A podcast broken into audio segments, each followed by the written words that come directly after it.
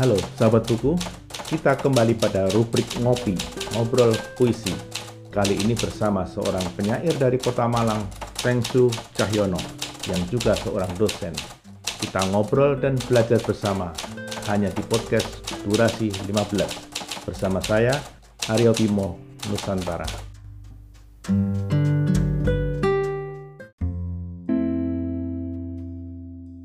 Dalam pergulatan ke penyairan, bagaimana Mas Tengsu menamai gaya puisi-puisinya? Masing-masing penyair itu selalu memiliki gaya yang berbeda. Gaya ini tentu berkaitan dengan bagaimanakah pilihan kata, cara berekspresi, tema-tema apa yang diangkat, dan untuk apa seseorang menulis puisi, itu akan menentukan bagaimanakah warna dari puisi yang ditulis oleh seorang penyair. Yang jelas begini, dalam proses penulisan puisi, saya itu selalu ingin agar pembaca saya tidak merasa kesulitan memahami pesan-pesan yang saya tulis dalam puisi-puisi saya. Bagi saya, puisi itu tetap merupakan bentuk komunikasi yang khas. Komunikasi? Nah, bahkan komunikasi dua arah saya sebagai penyair menyampaikan gagasan lewat kata-kata yang saya pilih, kalimat yang saya susun. Pembaca dalam pikiran saya hendaknya bisa menangkap apa yang saya sampaikan lewat puisi yang saya tulis itu. Prinsip tersebut uh, tentu akan berpengaruh terhadap bagaimanakah gaya puisi yang saya tulis. Maka puisi-puisi saya dalam konteks kata misalnya tidak menghadirkan kata-kata dengan makna yang sampai bertingkat-tingkat yang membuat orang kesulitan menemukan apa sih sebetulnya dimaksudkan oleh penyair ini. Artinya sejak awal puisi itu memang disiapkan untuk pembaca. Bagi saya nulis puisi itu untuk pembaca. Apa artinya sebuah sastra tanpa pembaca? Saya tidak mungkin hanya menulis puisi untuk saya baca sendiri, saya renungkan sendiri, saya kagumi sendiri, tidak. Saya harus membuat pembaca saya terlibat dalam puisi saya dan dia bisa masuk ke situ menemukan gagasan-gagasan indah baik yang dibangun oleh kata-kata yang saya pilih dan yang dibangun oleh hasil interpretasi dari pembaca itu. Tetapi tentu saja agar pembaca itu bisa masuk ke dalam, dia harus senang, harus suka, enjoy, harus bisa menikmati. Yeah, yeah. Maka kata-kata saya cenderung tidak rumit, kalimat-kalimat saya cenderung mudah. Apakah itu dianggap sebagai sebuah gaya saya? Saya tidak tahu.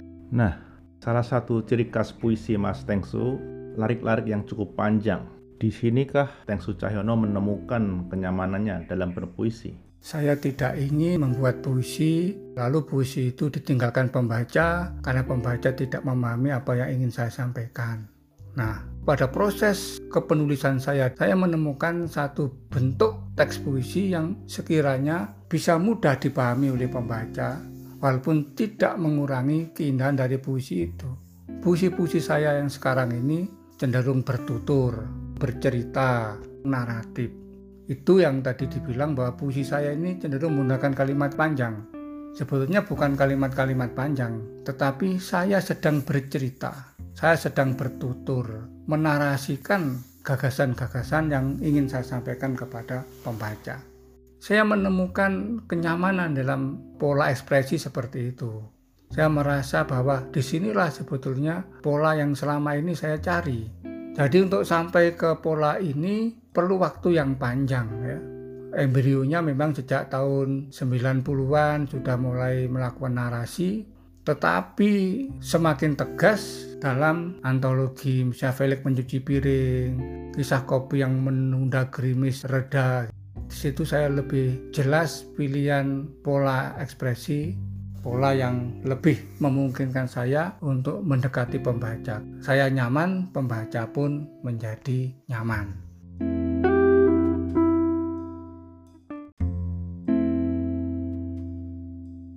Adakah kiat mengolah satu inspirasi menjadi sebuah puisi? Ada banyak cara saya mengembangkan sebuah puisi. Ya. Tentu eh, sebuah puisi ditulis bukan berangkat dari kekosongan ya, ya. tetapi dari persentuhan penyair dengan fenomena, dengan kejadian, dengan peristiwa-peristiwa yang ada di sekitarnya.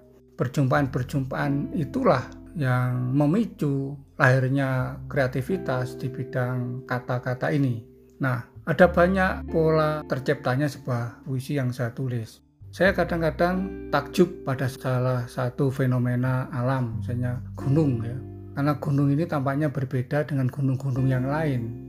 Misalnya ketika saya di kaki Gunung Bukaksan, yang dinamakan gunung di Korea itu mungkin hanya sebuah bukit yang agak besar tapi mereka bilang itu sudah gunung.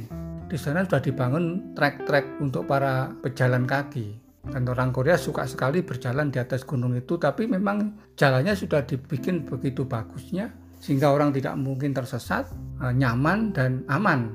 Nah, melihat fenomena alam dan budaya seperti itu, oh ini pantas layak untuk saya tulis ya.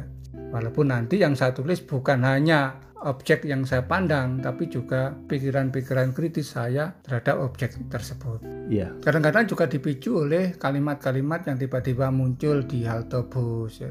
di subway misalnya saya menemukan kalimat dilarang membawa minuman dalam kereta. Kalimat itu tiba-tiba sudah menjadi kalimat yang sangat indah dalam diri saya yang saya bisa kembangkan menjadi sebuah puisi. Lalu kadang-kadang juga bisa berangkat dari ide, misalnya tentang betapa orang tua di Korea itu selalu kesepian di masa tuanya karena dia tidak bisa tinggal dengan cucu dan anaknya gitu. Jadi momen-momen puitik, momen-momen estetik, momen-momen yang membangkitkan rasa kritis saya itu bisa berangkat dari berbagai macam keadaan ya.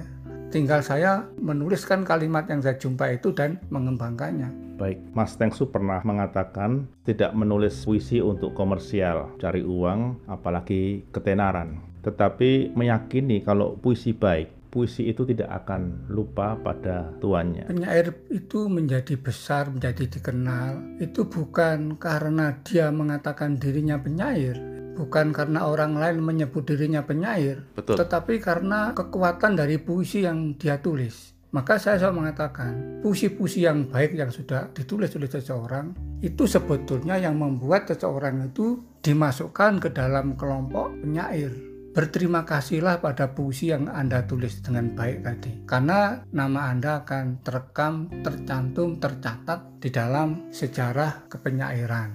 Ya. Nah, maka bagi saya yang terpenting adalah bagaimanakah kita berproses dengan baik, dengan benar, dengan jalan yang sesuai dengan pilihan yang kita tetapkan, yakni menjadi penulis puisi tadi gitu. Bagi saya, proses itu lebih penting daripada hasil. Kadang-kadang orang lebih melihat hasilnya daripada prosesnya. Saya ingin menjadi penyair yang baik, tujuannya begitu. Akhirnya berbagai cara dilakukan. Kadang-kadang bahkan dengan cara melakukan epigon. Tapi kadang-kadang banyak yang plagiator, mencuri karya-karya orang lain. Hanya ingin menjadi penyair yang baik di mata orang lain. Tetapi kalau kita balik, berproseslah dengan benar. Setia, selalu belajar, banyak membaca, terus menulis maka karya-karya itu akan menjadi baik. Karena karya yang baik itu lahir dari kesetiaan, kecintaan, budaya baca yang dimiliki. Banyaknya diskusi dengan penyair-penyair lain, ada pembaca-pembaca yang lain. Nah, kalau proses ini dilakukan dengan benar, maka saya yakin puisi-puisi yang ditulis itu menjadi baik. Iya. Bagaimana dengan karya penulis muda, Mas? Saya ini terbuka ya terhadap kawan-kawan muda. Kadang-kadang saya kagum kawan-kawan muda dalam menulis kok begitu bagus ya. Kadang-kadang saya dengan senang, dengan kesadaran penuh saya mencoba menirukan gaya mereka. Makanya saya kalau ditanya gaya saya itu seperti apa gak susah ya. Karena kalau saya hanya fokus pada satu gaya, maka saya akan hanya hidup pada satu zaman tertentu dan tidak hidup pada zaman sekarang gitu. Nah, supaya saya bisa hidup terus dalam hal konteks kepenyairan itu, maka saya harus mau membaca karya-karya para penyair baru ya yang muda-muda itu dan saya menyerap saripatinya untuk saya sesuaikan dengan gaya saya sendiri.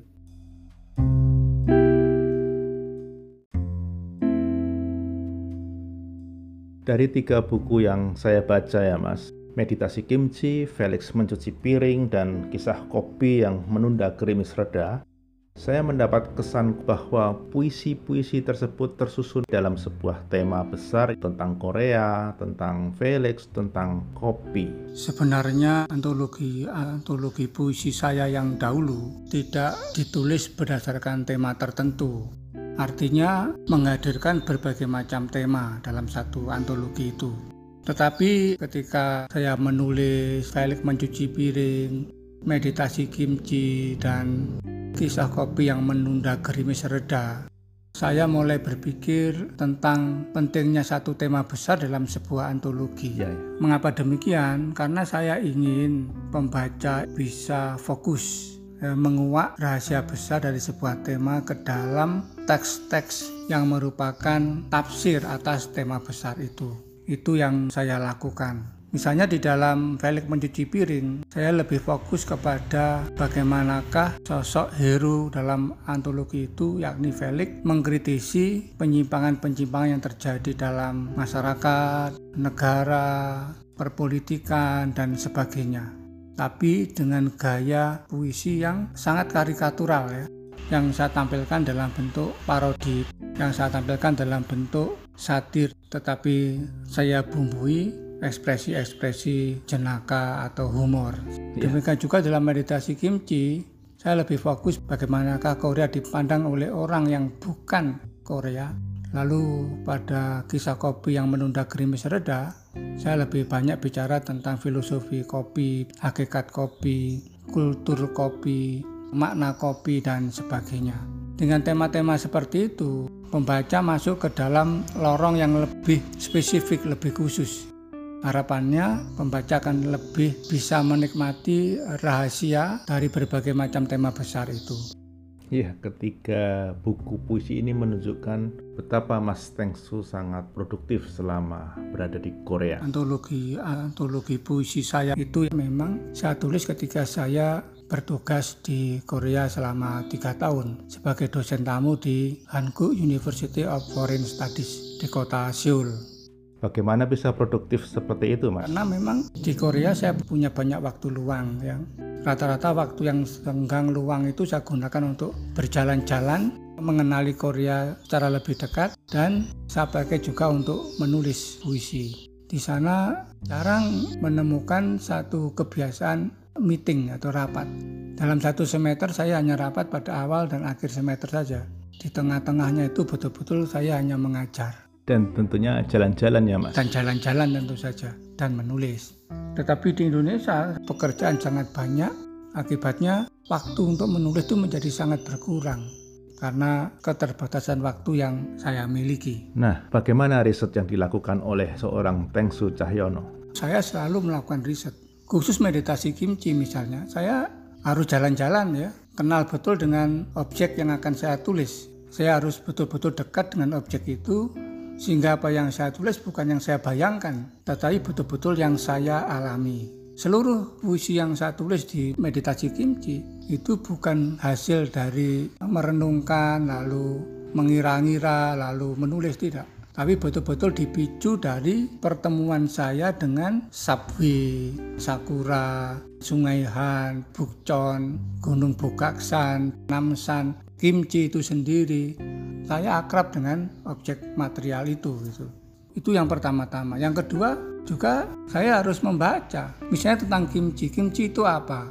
Bagaimana proses terjadinya kimchi atau bagaimana proses pengolahan kimchi? Bumbunya apa saja? Untuk mengetahui informasi mengenai hal itu, saya harus melakukan penjelajahan di internet ya kalau tidak, maka saya tidak akan bisa menghidupkan kimchi sebagai benda mati itu menjadi teks puisi yang hidup di dalam puisi yang saya tulis. Riset ya? Riset itu penting, baik itu yang dilakukan dengan mengobservasi alam, budaya, benda-benda, maupun yang dilakukan dengan mengobservasi teks-teks, pustaka. Ini yang saya kerjakan. Bagaimanakah saya capek berjalan mengelilingi tembok Seoul saya, saya bisa merasakan capeknya itu kalau karena saya pernah berjalan mengitari tembok Seoul itu sampai 25.000 langkah misalnya. Bagaimanakah orang Korea itu setiap hari berjalan lebih dari 10.000 langkah? Itu saya alami. Itu semua menjadi ilham, menjadi inspirasi, bahkan menjadi bagian dari teks yang memang sudah ada. Lalu saya pakai untuk melahirkan sebuah karya puisi itu.